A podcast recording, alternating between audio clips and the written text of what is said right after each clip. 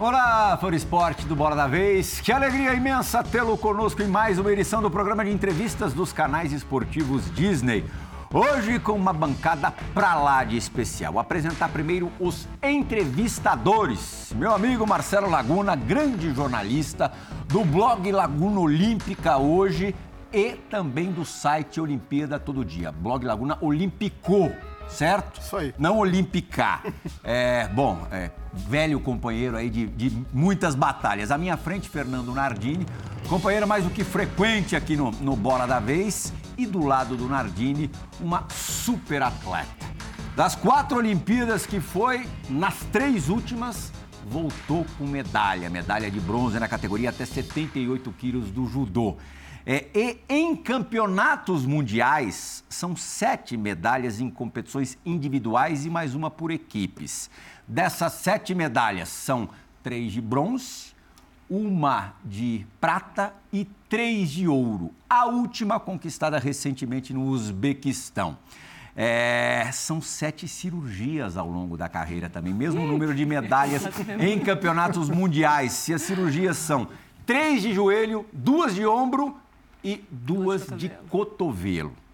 Na última Olimpíada, é, que a Mayra Aguiar foi e conquistou a medalha de bronze, como eu já disse, meses antes, treinando em meio à pandemia em Portugal, lesionou o joelho, ligamento cruzado.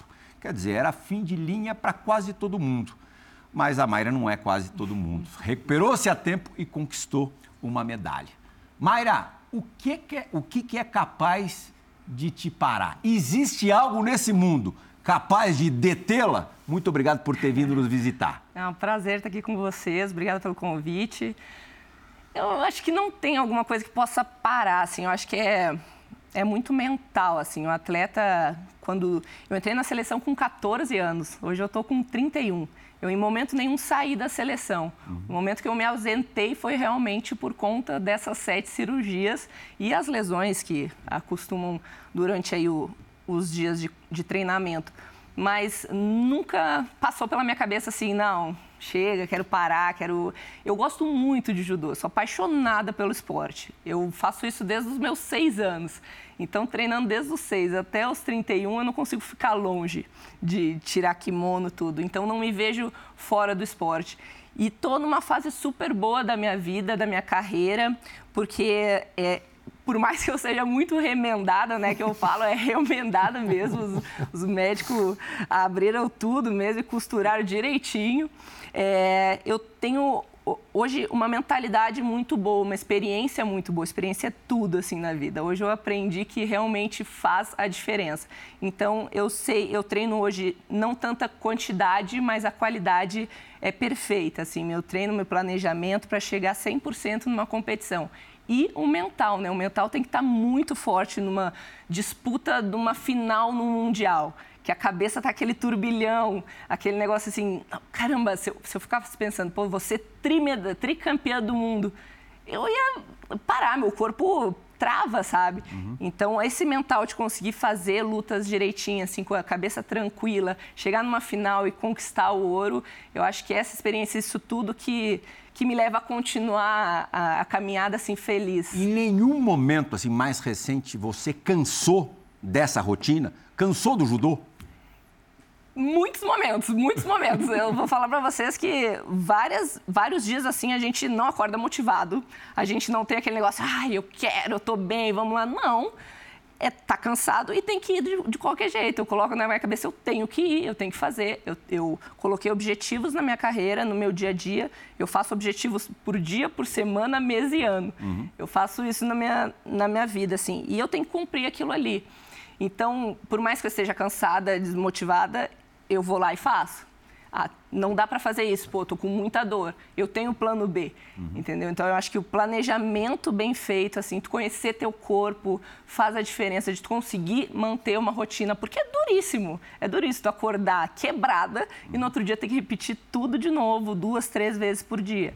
Então não é para mim não é a motivação que me move, não é uma medalha de ouro no mundial, não. Eu, eu cumpri meus objetivos que eu tracei, sabe? Isso a me medalha é consequência, é consequência, embora pareça um pouco clichê, mas é verdade. É a consequência. Uhum. O, o, que eu fico mais feliz hoje foi como eu cumpri os meus objetivos, como eu, eu tracei direitinho e eu consegui, por mais cansado que eu estivesse, ir lá levantar e fazer tudo, sabe? Uhum. A gente brinca assim, pô, na competição a gente vai lá buscar essa medalha. Agora, o dia a dia, o tu passar por cima do teu cansaço e fazer o que tu planejou, isso que é o duro, isso que é o que mais me compensa. Me é a tal jornada. A jornada.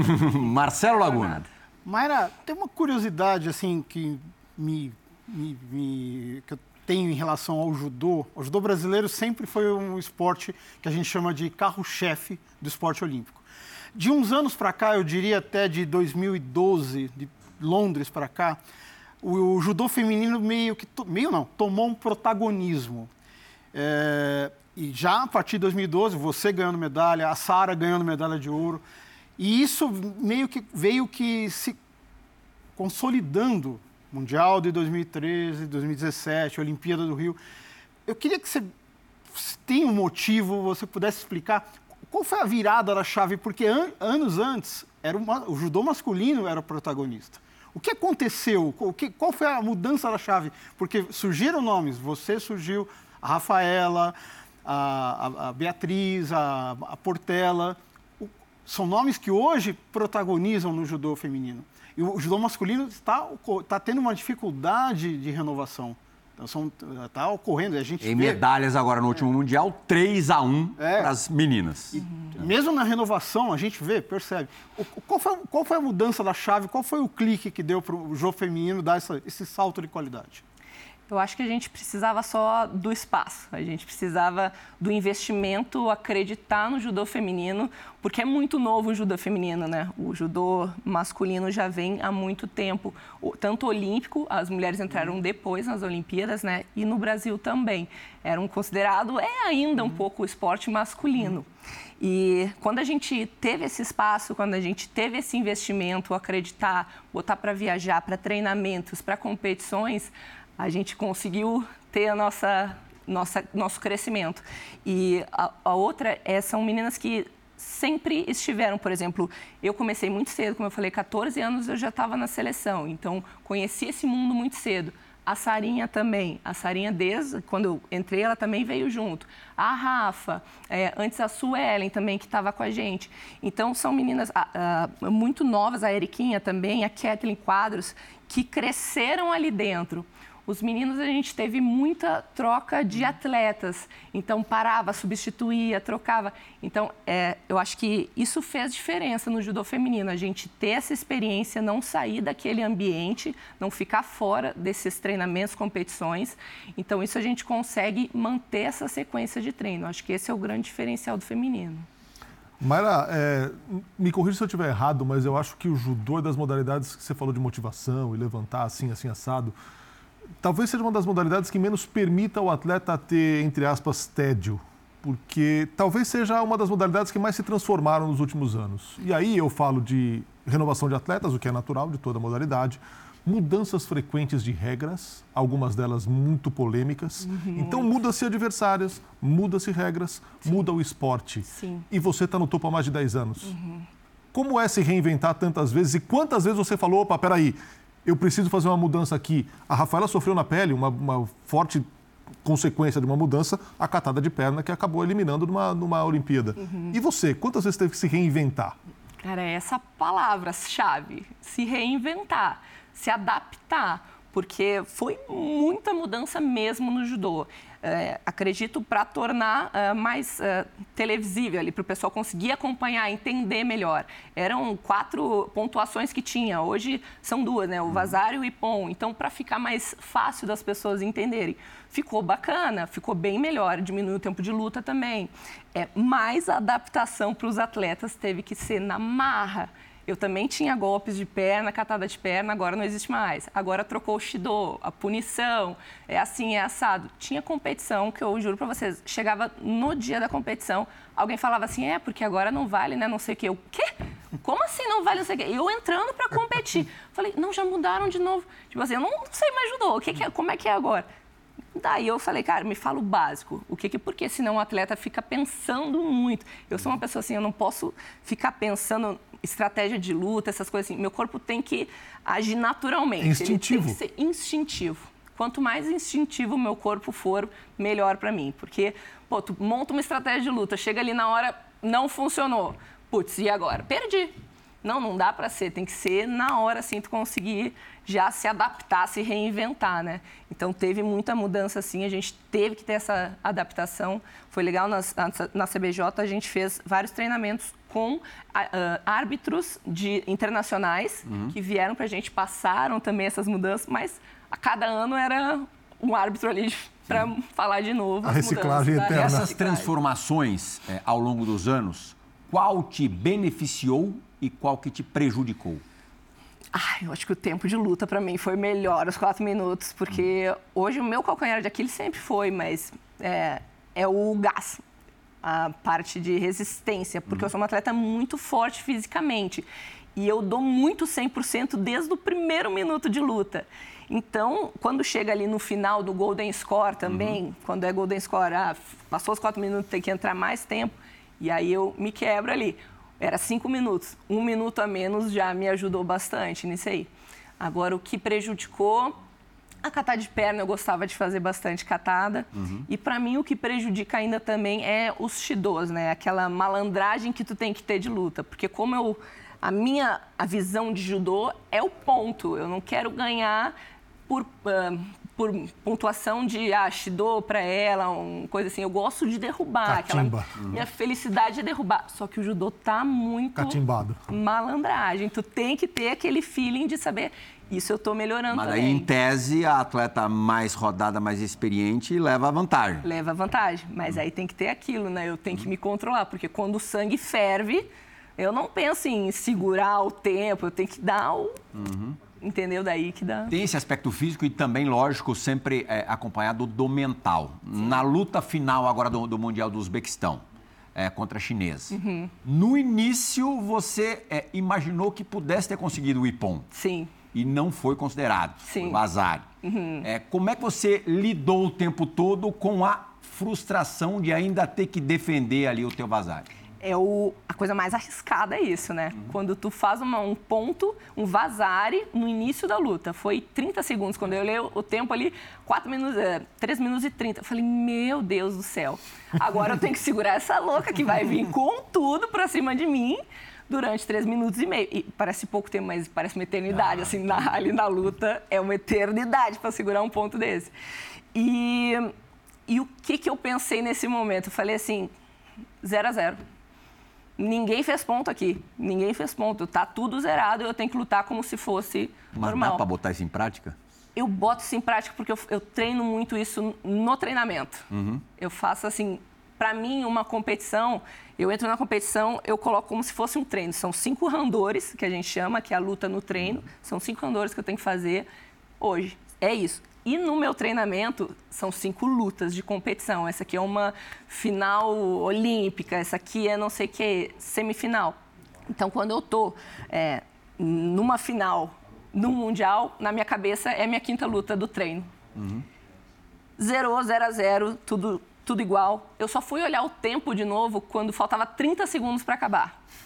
Que eu vi assim, ó, tá, agora eu tô com um vazare e agora eu tenho que segurar. Cozinhar. Agora eu tenho que segurar. E aí eu, eu liguei o modo. Porque pensando diferente é um convite à falta de combatividade e à penalização. Né? Sim, né? sim, é. tem que estar tá atento a isso. Por isso que na minha cabeça estava assim, tá tudo igual. Eu tenho que continuar buscando é, ponto, eu tenho que continuar lutando.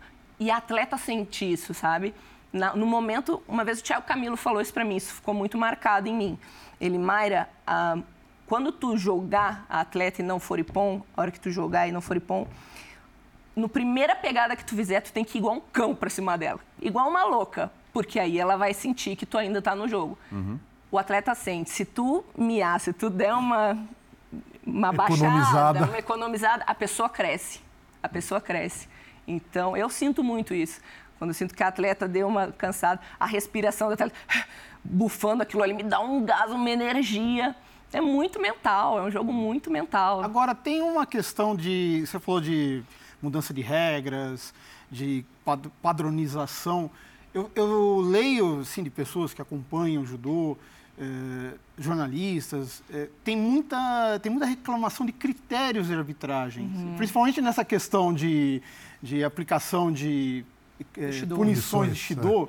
É. Uhum. tem gente que fala, não, isso aqui não foi falta de combatividade e tal. nessas, não é muito também, muito, tem muita coisa que é Subjetiva. muito subjetivo, Subjetiva, e aí... É. Aí você acaba nessa coisa de administrar, você pode se prejudicar também? Sim. Por isso que toda vez que eu entro numa luta, eu não deixo na mão do árbitro. Eu falo assim, não dá para deixar na mão do árbitro, porque pode ser ele viu de um ângulo, eu, né, o uhum. outro viu de outro. Hoje a gente tem o VAR também, né? uhum. né? A gente é. tem uma opção de poder voltar à luta, mas tem momentos que não volta também, não, uhum. não dá para repetir. Então tem que estar, tá, para mim, tem que estar tá preparado para jogar e, e ganhar a luta no ponto mesmo, né? Não deixar na mão da arbitragem. Mas tem isso sim, tem e, é, e, outra questão, a, a, a, o Golden Score. Tem gente que reclama que o Golden Score é infinito, que precisa se repensar o Golden Score. Vocês chegam a comentar entre vocês, dar algum tipo de sugestão a respeito disso? Olha, para mim ia ser maravilhoso se não tivesse Golden Score, acabasse ali e falar, ok, foi. Antes tinha. Saudade né? da bandeirinha, é. né? A bandeirinha. Saudade da bandeirinha. Tínhamos a bandeirinha, ficava antes os três árbitros, né? O central e dois laterais, que eram os bandeirinhas ali uhum. também. Acabava, levantava branco ou azul uhum. e via quem é que tinha sido melhor. Mas aí fica mais subjetivo também, mais né? subjetivo, né? É.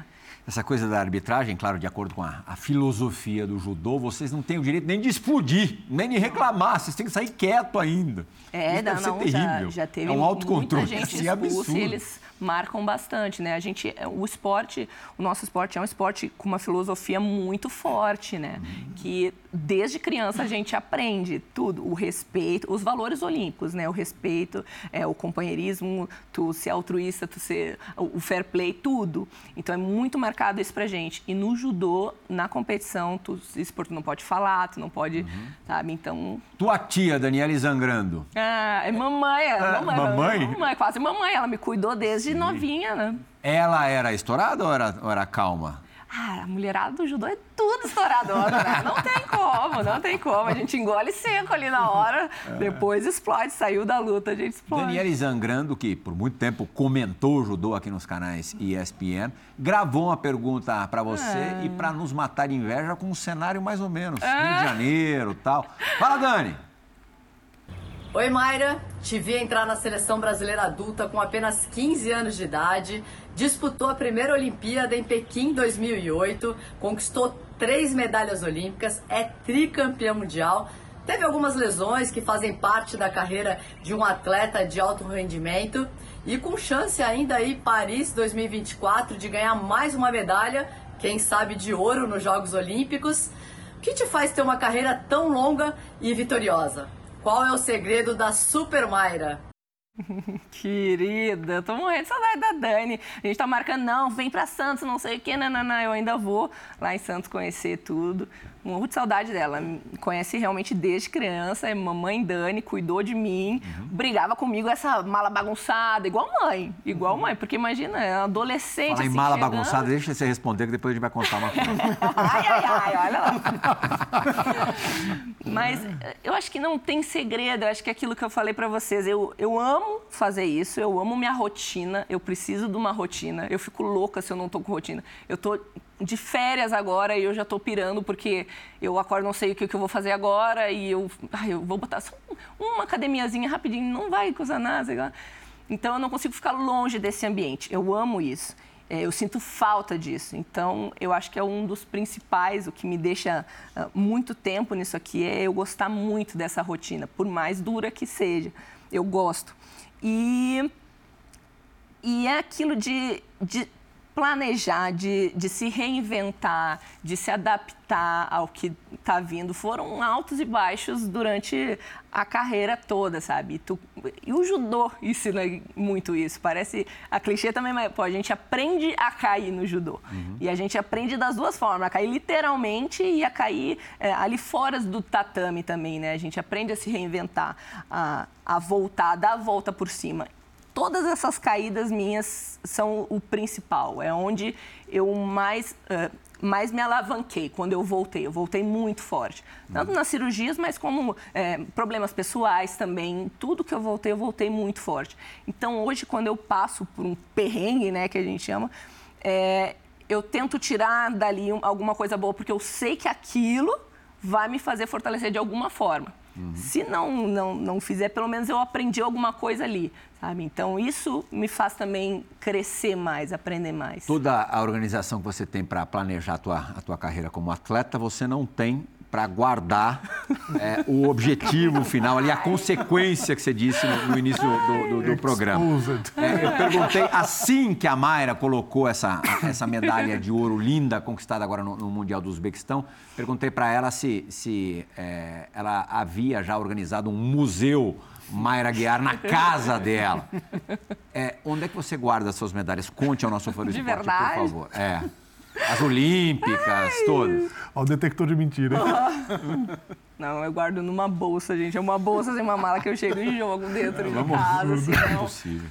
Mas tu sabe que tem uma, uma filosofia por trás disso, sabe? Que porque hoje eu ainda vislumbro, eu ainda tenho objetivos na minha carreira. Uhum. E quando a gente, eu não sei, quando a gente expõe aquilo ali, parece que, ah, aqui, e já tá. Eu tô muito feliz. Se eu parar hoje, assim, eu tô Lógico. muito feliz com tudo, Sim. sabe? Que eu, que eu conquistei tudo, que a carreira, a jornada, tudo. Mas eu ainda quero mais, quero mais objetivos. E quando eu, eu não sei se eu vejo todo dia, se eu respondo, eu falo assim, ah tá legal, não, né? A Pô. resposta ficou bonita, mas que love. Não, é feio, né? horrível, gente, horrível. Nossa, é. fica todo... Não, fica... eu vou tirar uma foto, vou postar um dia. Ah, é assim, gente. Mas depois, quando eu parar bonitinho, falei, chega, eu vou fazer uma coisa bem bonita, né? Uhum. Bem bonita.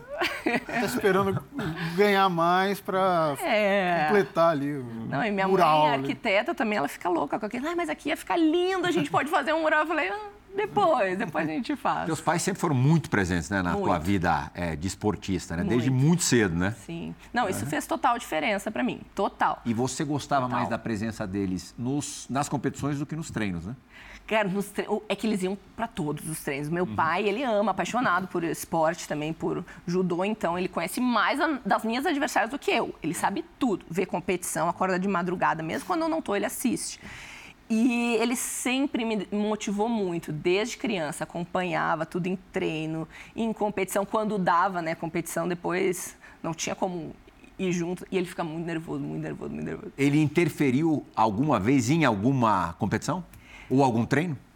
Ele interferia, não interferia, mas ele dava as dicas dele, sabe? Ele hum. gostava de mas dar os palpites. não teve uma vez que te arremessaram de... na parede num treino e ele... Ah, Hã? teve isso. Não, teve, teve uma vez, assim. Porque eu tava com uma, ah, uma amigona minha, hoje também, mas a gente disputava é, na categoria 70 quilos, as duas, a Márcia Vieira. E era cada treino, era uma porradaria. A gente saía na porrada. E meu técnico adora isso, né? E ele botava lenha na fogueira. Adorava o, o circo pegando fogo. E numa dessas, a gente saindo na porrada e ela me deu um encontrão na parede, assim, e eu bati com a cabeça no extintor de incêndio. Até era um pléu. Aí o pai ficou louco, né? Imagina a filhinha dele. Ah, vai, pra que isso? Para, pai, morrendo de vergonha, para. Já apanhei, mas ainda meu pai vai me defender. Eu falei, não, pai, para.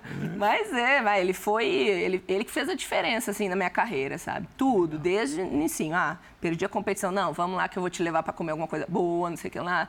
Nunca me cobrou nada de vitória nada, nada. Ele me cobrava empenho, isso sim. Tipo assim, é, tu quer, tu escolheu, estamos pagando, ajudou, tu vai. Agora tu vai, chegava lá, eu, pô, quando eu não queria ir, chegava lá, ficava tudo ótimo. Mas quando estava em casa, não, agora tu vai. Agora eles estão mais afastados, estão morando na praia. Estão morando na praia, é? sim, é? sim. Então lá, o pai lá, tá lá com os cachorros cuidando dos meus filhos.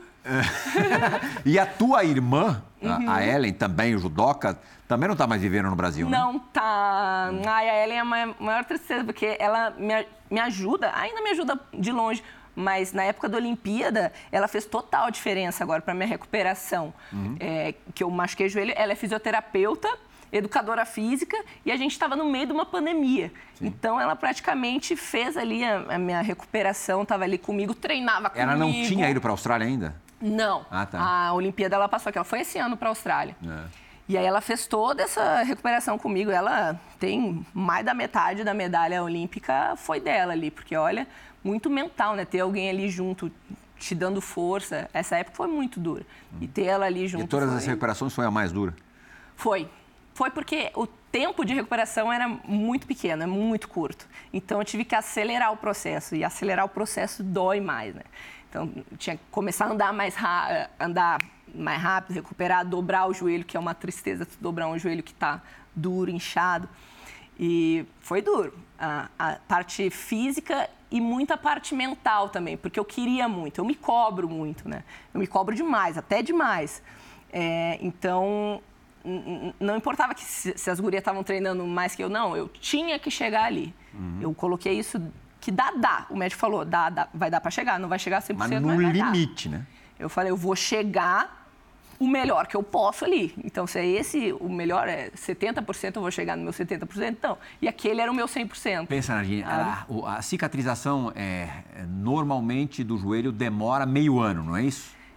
Ai, cicatrização total. Do ligamento De ali? ligamento para ficar igual... Eu, agora no Mundial que me falaram isso, a Físio me falou, que é mais ou menos quase dois anos para ficar perfeito o ligamento, ah. normal, zero bala. Agora, para conseguir segurar, eles falaram seis meses para segurar um ligamento. Uhum. Para uma pessoa normal. Agora, para uma coisa que a gente faz, que é uma loucura de girar e botar 80 quilos nas costas para derrubar e. Para disputar uma Olimpíada. Para disputar uma Olimpíada que está todo mundo 100%. Sabe? Foi loucura, foi loucura. Mas foi onde eu. Eu chorei muito né, na Olimpíada depois que eu ganhei a medalha. Foi muito emocionante para mim. Porque foi muito dura essa, essa caminhada até lá. Foi...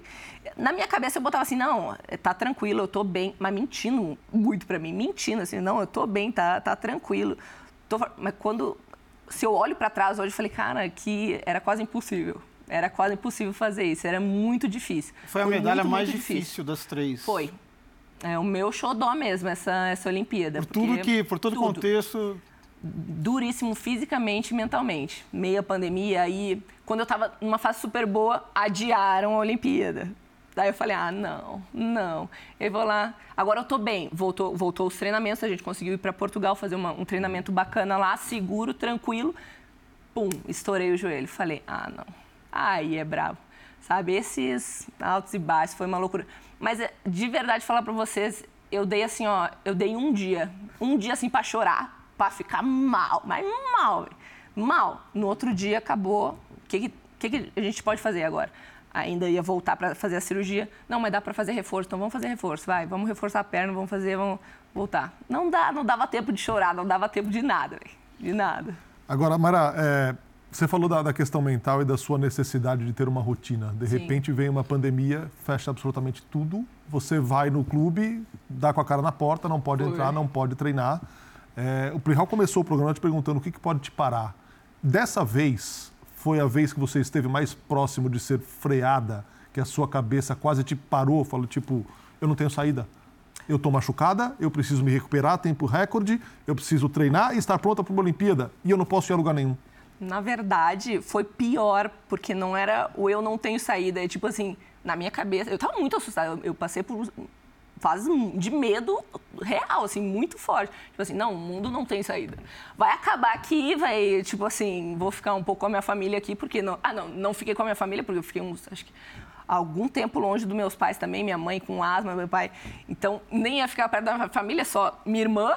Então, foi terrível, foi terrível. E também, bat, literalmente, bati de cara na porta do. Foi logo no começo. Olimpíada super próximo, fui lá no clube, fechado eu sentei e comecei a chorar na frente do clube. Tipo assim, não tem o que fazer, não, não vai dar. Como é que eu vou treinar? Como é que eu vou disputar uma Olimpíada sem treinar? Tipo assim, tá fechado, tá tudo fechado. Voltei para casa, tinha tomado suplemento, tinha tudo. Desbanquei. Aí voltei para casa, eu, Ellen, vem, vem, vamos fazer alguma coisa. Aí ela foi lá em casa, não, vamos treinar, vamos fazer alguma coisa. Comprou um tatamezinho para botar em casa? Comprei um tatame para botar em casa. Na Aí, sala, assim? Na sala. Afastei sofá, tirei tudo, assim. A gente fazia... Isso começou a ajudar bastante, quando a gente começou a fazer os vídeos com o pessoal que a gente treina. Sim. Então, motivava, porque tava todo mundo ali naquele objetivo. Então, pô, tava cansado, ah, ali, tá matando, tá não sei o que lá. Uhum. Então, isso aí motivou bastante, quando começou aquele... Tudo online. Tudo é, online. E mesmo assim, é, vazou é, aí uma maldade é, na, nas redes sociais. Acho que primeiro na imprensa e aí a repercussão nas redes sociais, fotos antigas de você treinando sem máscara. Sim. Como se fossem, à época, fotos atuais. Sim, né? Como se já não bastasse, né? O terror que eu estava vivendo foi o, o terror interno, né? Veio esse terror externo também. Não, foi, foi tipo assim, as, as atletas quebrando, não sei o que, a, a pandemia. E uma foto minha ainda sorrindo assim no tatame, de das atletas. eu, assim, eu falei, Legal. não, eles não estão entendendo o que a gente está vivendo, não estão entendendo. Tipo assim, o que a gente estava treinando mesmo era só academia e, tipo assim, era dois por vez, eh, dois atletas. E quando tinha treino, né, quando a gente conseguia abrir o clube para treinar, porque abria, e fechava, abria, e fechava. Tanto Então que foi... do teu universo ninguém foi contaminado, né? Não, não, nessa... Nesse período. Nesse período, não. É. Eu peguei duas vezes depois, mas depois que a gente já estava viajando. Aham. Mas- de uma forma mais, mais branda. É, mais ou menos, eu senti, viu? mas Cara, eu fiquei, fiquei mal, eu fiquei tipo um mês assim, mal para conseguir voltar à normalidade, assim, de treinar, assim. Eu senti muito gás, muito pulmão, assim, muito. É. Vem cá, quem que abre aqueles olhões esbugalhados para intimidar os, os adversários? Quem que fazia isso? Ah, o João Deli? É? Cara de doido que ele faz, né? ele faz uma cara de doido. Você de sabe maluco. imitar Psycho, cara de doido? Eu não sei, não tem como, é muito doido. Sim. e ele botava terror nos caras. Pô, você viveu muito de perto o sucesso do, do João Sim, Derli, né? sim. O primeiro título mundial é, brasileiro no, no judô, de, de um judoca brasileiro no, no judô em 2005, né? Nossa, já faz Foi 17 anos. 2005, foi 2005 primeiro. Fiquei de sparring pra ele, eu e minha irmã, a gente ia lá cair de tarde pra ele, estudava e ia lá cair pro João de tarde. Ficava lá, blum, blum, blum. Mas isso, pô, isso foi um espelho pra mim, né? Eu ver o como se faz pra chegar no mundial, aquilo ali pra mim foi essencial, assim. O dia que eu fui bicampeã do mundo, eu liguei para o João, ele, na hora saiu, me deram o telefone, ah, tem alguém querendo falar contigo aqui, o João dele. Eu falei, pô, João, obrigada, obrigada por ter sido um espelho choroto, mas, pô, é, isso faz é, essa é, é, troca de experiência, tu tá perto dessas pessoas, isso faz muita diferença, muito, te juntar com pessoas é, que querem aquilo, que já chegaram naquilo. Então, procuro me juntar. E, graças a Deus, a gente tem muito atleta bom aqui, né? Então, eu poder viver isso todos os dias, enxergar como é que é, fez muita diferença para mim. Der- o Derli hoje é um jovem senhor. Gravou uma, uma pergunta para você. Veja, veja só, você não poderia ficar Ah, fora do Bora da Vez da Mayra Guiar. Para, João! Fala Mairão, aqui é o João Derli e estou gravando esse vídeo aí para te fazer uma pergunta. É, eu sei que a gente tem uma proximidade muito grande né, dentro do, do tatame e por ser mais velho, às vezes a gente acaba não, não entrando em, alguma, em algumas questões né, com, com, com, conosco. Então a curiosidade é, é, bom, tu passou por várias cirurgias, tu é tricampeã mundial, trimedalista olímpica e, e o que que te faz, né, que te motiva, né, a novamente enfrentar um desafio e o que desafia para que tu possa ainda permanecer lutando e, e mantendo esse altíssimo nível é, como tu mantém. Então esse é, essa é a minha curiosidade, essa é a minha pergunta, né? Então como é que tu te motiva para poder é, estar sempre nesse altíssimo nível? Um abraço, fica com Deus, um beijão, Mairão. Beijo, João. Nem parece, né, que ele tem olho de maluco. Não, sereno, né? Mas você vê, é, Lagoninha, a minha abertura foi pouquíssimo original. Tanto a Dani quanto o Derli abrem as participações dizendo, bom, você ganhou um monte de medalha, passou por um monte de cirurgia. Você ouve isso todo dia, né? Mas deve, de, de alguma maneira deve fazer bem, porque você vê o tamanho do, do caminho que você percorreu Não, essa é e minha os luta, obstáculos né? superados, né? Sim. E o que, E que é- te move ainda? É, então, eu acho que é, é, eu, eu sou muito perfeccionista, assim, tudo que eu faço. Tudo, tudo. E, e eu sou insaciável, assim, não, não fico satisfeita com o que eu tenho. Eu fico muito feliz, como eu falei para vocês hoje, se eu parar hoje, eu tô completa, assim, eu me sinto completa, muito feliz. É, mas eu sempre crio objetivos, crio alguma coisa que eu preciso melhorar. Nunca estou satisfeita, nunca está perfeito, mas é, um, é uma motivação muito saudável minha, muito boa, assim. Parece uma coisa de louco, assim, né, Barca? Então, mas, doida, mas... embora você guarde as suas medalhas numa mochila velha, é, você acha que se tivesse sido já campeã olímpica, você ainda teria esse gás todo? Mesmo não, não porque... li... Hã?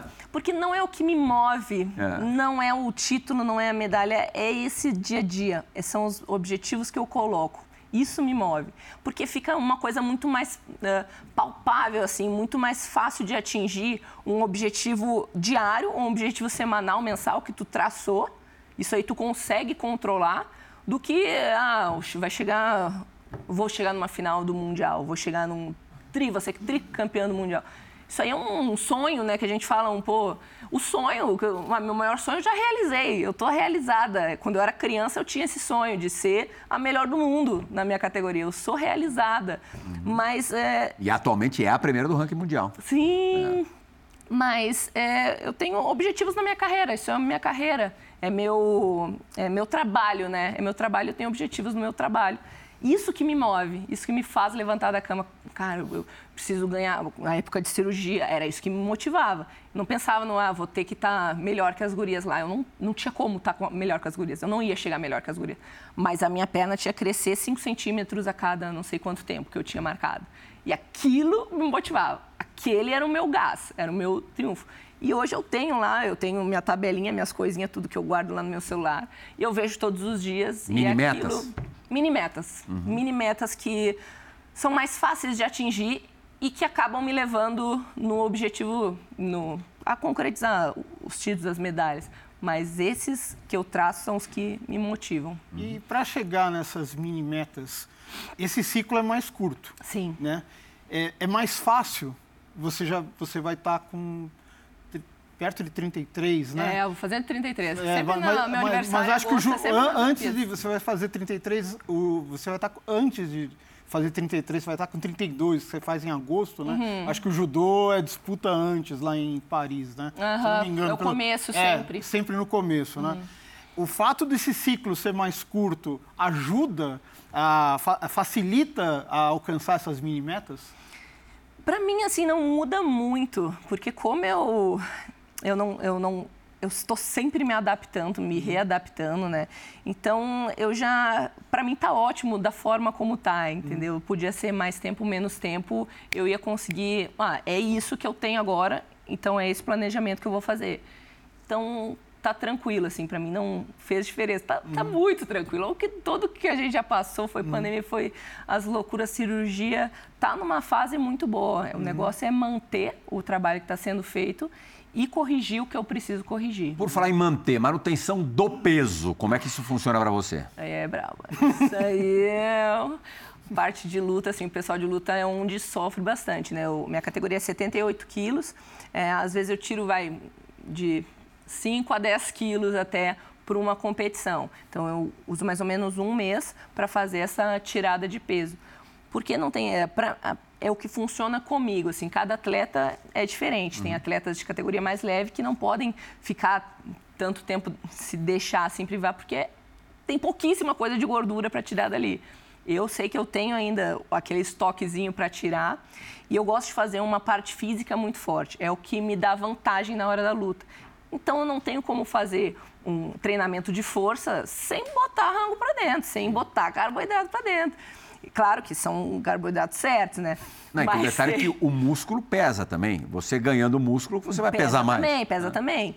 Mas é, o nosso treinador físico, é para mim, é um dos melhores do mundo que a gente tem. Ele está ali com a gente já há bastante tempo e ele fez essa reviravolta ali na Sojipo. Então, todo atleta que chega lá de judô, o cara fica muito forte fisicamente, muito bom fisicamente. E a gente faz uns planejamentos muito certinhos para chegar na competição da melhor forma.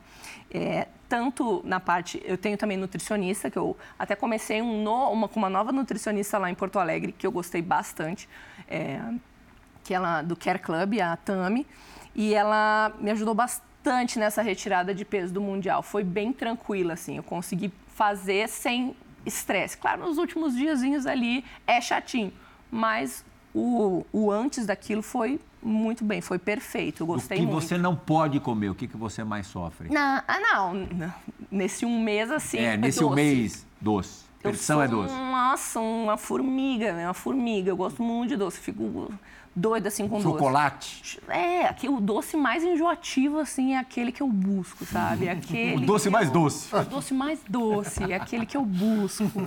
Mas eu como, assim, de tudo, assim. Mas tem épocas que não dá, sabe? Ah, o atleta não pode fazer nada. Eu faço, funciona pra mim. Só que tem momentos que eu não posso. Eu tenho tempos que eu posso, tempos que eu não posso. Então, não é que eu não deixe de fazer. Isso é uma coisa que eu, eu sempre priorizei, assim. Eu tenho que ter uma vida social, uma vida da Mayra pessoa, sabe? Eu, não- eu tenho que juntar as duas. Eu não posso ser só a Mayra atleta. Senão, não rende pra mim. Imagina tu, de- dos 14 aos 31 anos, nesse ritmo louco, profissional, sem ter uma vida fora daquilo ali. Entendeu? Então eu, eu busco ter essa Casamento vida fora. e filhos estão tão no plano Também quando? estão no plano. Ah, não sei, aí eu, eu tenho que ver, porque tem meninas que conseguem, né, ter filho e voltar, mas eu sou muito. Eu não sei se eu ia conseguir. Meus cachorros estão lá com meu pai. Eu já fico ligando pra ele, como é que estão, meus bebês, sabe? Eu fico É. assim. Imagina deixar um filho, eu não ia conseguir ter isso aqui. Você acha que só Então, vai eu rolar acho depois que você eu acho parar? Uhum. depois que eu parar. Eu quero, mas depois que parar mesmo. Última pergunta do bloco é tua, Narda.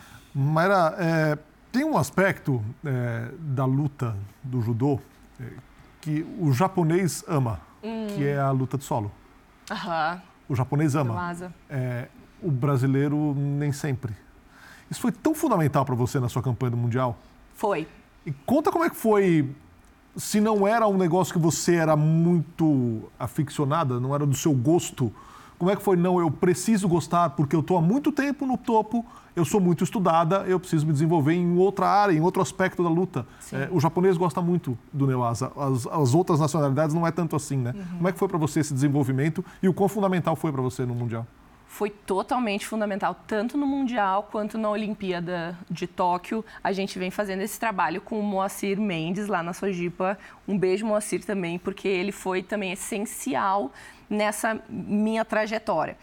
Era meu outro calcanhar. Eu posso falar que era. Ainda não tá do jeito que eu. Perfeccionista, né? Ainda não tá do jeito que eu quero. Mas melhorou muito meu chão. Eu perdia muita luta no solo, muita. E ele entrou assim, mudando minha cabeça, fazendo eu realmente gostar de chão. Eu gostar da parte de solo, eu querer levar também a luta para o solo. E nas duas ah, disputas de medalha, tanto na Olimpíada e no. é, durante, não, não foi na disputa de medalha, mas foi durante ali, é, também na disputa de medalha, porque eu, aquele 30 segundos que eu precisava enrolar ali no chão, eu consegui enrolar no chão, consegui segurar a luta ali mais no chão. É, mas na de Tóquio também, na de Tóquio ali a final de segurar aquela coreana que parecia um touro, touro brabo querendo sair ali de baixo. Eu falei, não vai sair, não vai sair. Na minha cabeça estava muito confiante isso. Eu ganhei confiança no chão para poder me defender. Agora, tu falou da japonesa, na minha. Era semifinal ali que eu fiz com a japonesa, ou quartas. Quartas. Eram Quartas. quartas, Quartas. que eu fiz com a japonesa. Ela é uma das atletas mai- da minha categoria a melhor no chão. A melhor. E eu sabia que ela ia querer ganhar a, luta no chão. E teve um momento na luta, não sei se deu pra ver, mas na minha foi muito perceptível pra mim. Ela pegou assim, ela botou pra baixo e segurou assim, eu falei, ela vai, ela vai me pegar aqui agora. Falei, não vou deixar, não tem como. E aí na, na minha cabeça a voz do Moacir falando, sempre ativa, sempre ativa, não deixa ela parar. E aí consegui sair. Além do auxílio técnico é, do jiu-jitsu, Uhum. ele serve para dar umas baratinadas em outras coisas assim? É, você sair um pouquinho do, do judô ali, do, do- da- daquela Também. rotina tão exaustiva? Também, também. Porque tem momento assim que eu falo assim, cara, eu não quero olhar pro meu kimono, eu quero. ah, vou queimar meus kimonos, não aguento mais botar kimono. e o jiu-jitsu me trouxe aquele gostinho também de. eh, Porque chegam numa parte no judô, num alto rendimento, que são pouquíssimos detalhes que tu tem para melhorar ali tecnicamente. Então, na parte do técnica, né? E no jiu-jitsu eu tinha um caminhão de coisa para melhorar. E eu amo ver eh, essa melhora, assim, essa. Então aquilo me deu muita motivação também. Isso foi muito legal, de botar kimono A e ver aquela tribo melhora. do jiu-jitsu é muito diferente da do judô? É, é um, É, Assim, comportamentalmente falando? é um estilo diferente, assim. O, o- o pessoal a, a, muitos, assim, é muito por hobby. No judô é difícil um cara que ah, vai por hobby, ele vai treinar mais por hobby. Tem, tem mas no jiu-jitsu tem mais. Então é um clima mais leve, assim, um clima, ah, pô, vamos treinar, vamos fazer, vamos dar uma suada. No judô é mais competição, aquela coisa mais séria, mais, pô, tem competição chegando, todo mundo está sempre competindo. Então fica um clima mais leve, assim, todo mundo de kimono ali, saindo na porrada, mas de boa. É, você falou do, do Moacir, ele tem um podcast muito legal, uhum. é, que ele entrevista é, na maioria das vezes, lutadores de judô, né? Ou lutadores de, assim, de, de, de, outras artes também, mas assim, prioritariamente de judô. Se chama Por Trás da, da Medalha? Por Trás das Medalhas, é. Por Trás das Medalhas? É muito ah, legal. É. Eu, vou, eu vou dar uma checada eu fui, aqui. Fui, é no, muito no, Na volta no bloco eu, eu, eu, confirmo, o nome é muito bacana é, mesmo. E ele manda muito bem, né? Ele fala muito bem, né? Ele articula muito bem. Então sai uns papos assim, sabe? Um papo leve, um papo gostoso, assim. É muito bom. Olha, Foro Esporte é a única brasileira, é, aí de qualquer modalidade, a ter três medalhas olímpicas. E no judô, a única figura com três medalhas olímpicas também. E essa simplicidade toda, essa simpatia toda. Ainda bem que ainda tem mais um, um golinho de Mayra Aguiar no Bora da Vez. Depois do break, depois do intervalo, a gente volta já.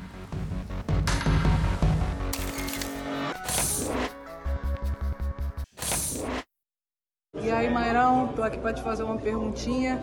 Queria saber qual é a sensação de ter servido como inspiração durante muitos anos aí no meu início de carreira.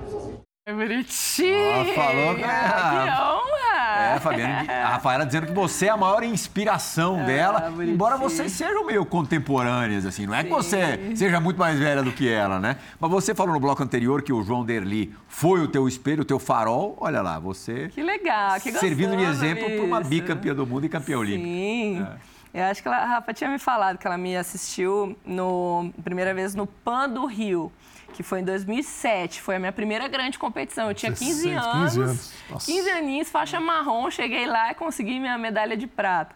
Ali eu acho que, que começou mesmo minha carreira esportiva. Mas que gostoso escutar isso, é muito bom, né? porque a gente, eu, eu, tive, ainda tenho muita, muitos atletas que me inspiram muito. A Rafa é uma delas que me inspira muito. E às vezes me perguntam assim, ah, e como, tu já Ayrton Senna, começa a botar umas, umas pessoas realmente que fizeram história, que são celebridades, mas que eu não tive ali pertinho, sabe? Que eu não acompanhei de perto para mim hoje minhas maiores inspirações assim são as pessoas que eu tô ali muito próximo, que eu treino no dia a dia. Às vezes não é um atleta conhecido, mas que ele tem o melhor ultimata, ele tem, pô, é muito forte ou com um gás muito bom. E eu me rodeio dessas pessoas assim, eu fico próximo das pessoas, converso. Então, isso faz com, com que eu me inspire, aquelas pessoas ali muito próximas de mim. No esporte ou fora do esporte, o que, é que você admira? Assim, em especial? Então, eu tenho muito carinho pelos meus companheiros de treino. Eles são demais, assim. É, é, dia que tá cansado, tá desmotivado, eles me motivam. Então, são, são pessoas que, ah, não são, é não mais tem o nome, teu não, cerco ali. É o meu cerco, assim. É o meu cerco. Minha família também, que está ali próximo, meus amigos ali mais próximos. Então, são pessoas próximas. Assim, pô, meu amigo quer dar festa, sei que, que eu amo de paixão, que já deve estar tá louco comigo. Não, Mara, vamos, vamos festejar, vamos fazer não sei o que. Agora eu posso um pouquinho, voltei do Mundial, posso. Uhum. Mas assim, eu me afasto, eu, eu sei que eu, que eu tenho momentos e momentos para mim. Então eu me rodeio realmente de pessoas que estão vivendo o mesmo sonho que eu, o mesmo Só para dar o serviço direitinho, a gente falou no bloco anterior também do, do Moacir Mendes, é, que foi tão importante é, na, na luta do, do, no chão para você, e assim, entre outros pontos em que ele, em que ele te ajudou é, o nome do podcast certinho por trás das medalhas. Tem aí nas, nas, plataformas de áudio aí em geral, muito bacana mesmo. É, só só para a gente, é, o que, que você está lendo hoje? O que, que eu estou lendo? É... Ah, eu tô lendo Ou que tipo de literatura que você aprecia tudo. mais? Eu sou, eu sou muito eclética. Eu gosto tanto de músicas de todos os tipos e livros de todos os tipos. Eu gosto muito de biografias e gosto romancezinhas, coisinha leve policial também adoro livro policial, adoro que, mas antes de competição não leio porque, porque eu fico muito nervosa, assim, fico agoniada quando eu entro muito na história mesmo. Mas gosto de biografia. Agora eu tô lendo Como Fazer Amigos e Influenciar Pessoas. Eu tenho esse. Tem, tem, tem. É, comecei a ler agora, esse também que tinham me indicado. Eu gosto de ler bastante também. Gosto. Eu acho que você não deve ter tanta dificuldade em fazer amigos. Laguna. É, em cima do que ah, você falou, você ficou emocionado aí com a depoimento da, da Rafaela. Você, depois do, da sua medalha mundial, você declarou ali, você declarou que você procurou a Rafa depois do, do ouro dela e que você disse que o ouro dela ia servir de inspiração para você na competição, né? Ah, como serviu, é que, com certeza. Até pela, pela tudo que ela tinha passado, pela trajetória dela. Sim, a, eu falo, né, que a Rafa, a gente é fênix, tipo fênix, a gente renasce das cinzas, porque é uns altos e baixos pesadíssimos, assim, que nos fazem fortalecer, nos tornam fortes. E a Rafa é um exemplo enorme disso. E vê-la conseguindo aquele ouro, chegando no, no ápice ali, ah, eu fiquei muito feliz. Aquilo me inspirou muito. Tipo assim, dá, sabe? Dá para chegar. É muito bom ter essas pessoas próximas. E aí dei um abração nela, peguei aquela energia. Eu sinto muita energia, né? Da, das pessoas, do, do ambiente.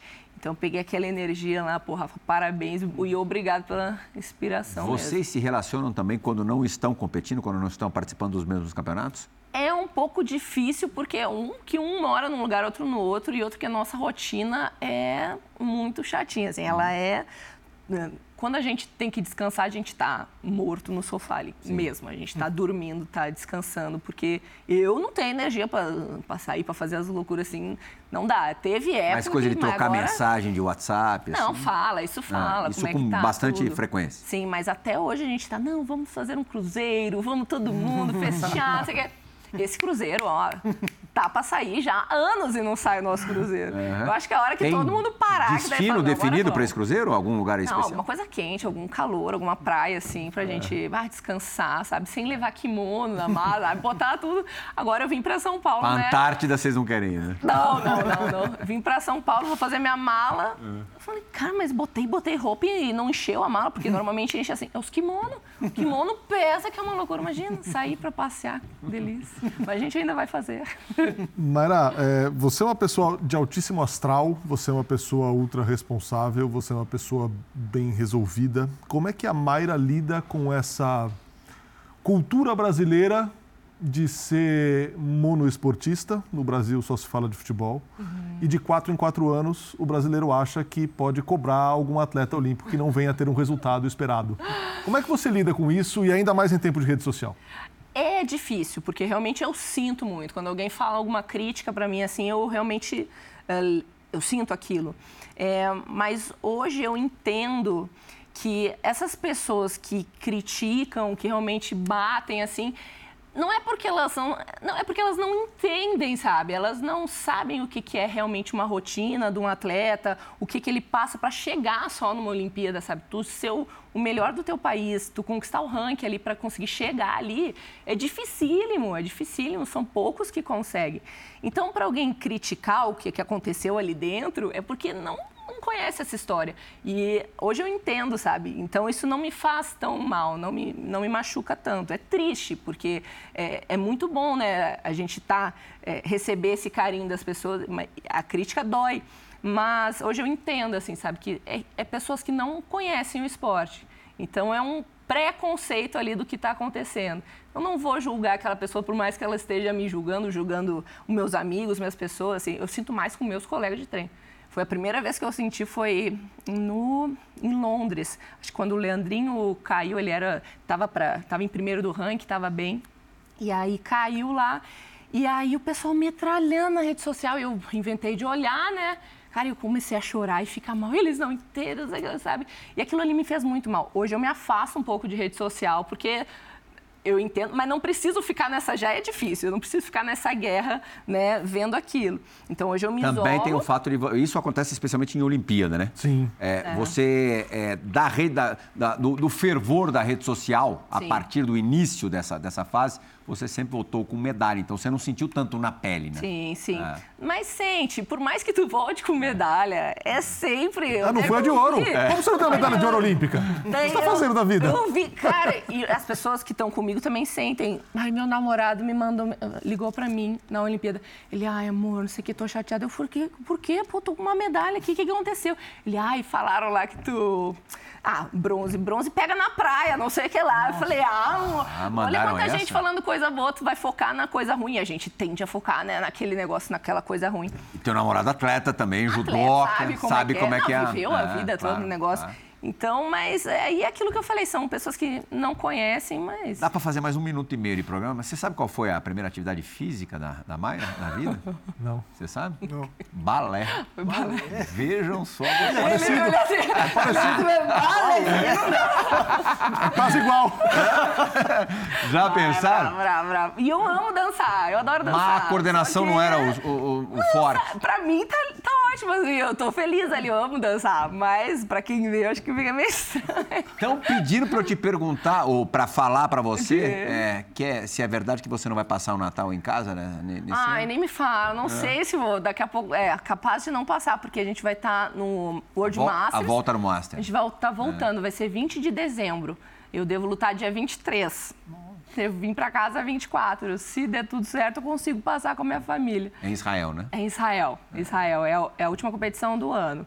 Então, é, agora eu dou esse tempinho aqui de uma semana e volto para estralando no judô. A volta deve ser um pouquinho mais rápida do que foi do Uzbequistão, quando você levou dois dias para voltar. Ah, foi muito tempo de viagem, meu Deus do céu. Ah, mas com a medalha de ouro no peito, Ah, não, aí é atenua. tranquilo, né? Aí vai, vem feliz, vem comendo, vem se divertindo, é bom. Arda, brigadão. Laguna, valeu. Seja o primeiro de muitos Obrigado. bolas. Obrigado. É, e eu digo mesmo para você, Mayra, Ah, tá volte bom. antes e depois da Pode Olimpíada, me tá? chamar, pode chamar que eu venho. Você é uma simpatia, Obrigada. além de ser uma ultra atleta, hiper atleta, você é um exemplo. Muito Obrigada. obrigado pela entrevista. Por Esporte, agradecemos pela companhia nessa última hora. O Bola da Vez retorna na semana que vem. Tchau, tchau.